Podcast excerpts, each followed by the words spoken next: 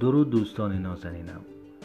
ژان پل سارتر می‌گوید بزرگترین خیانتی که انسان می‌تواند به خودش بکند ترس از این است که حالا دیگران درباره من چه فکر می‌کنند. روز روزگار بر شما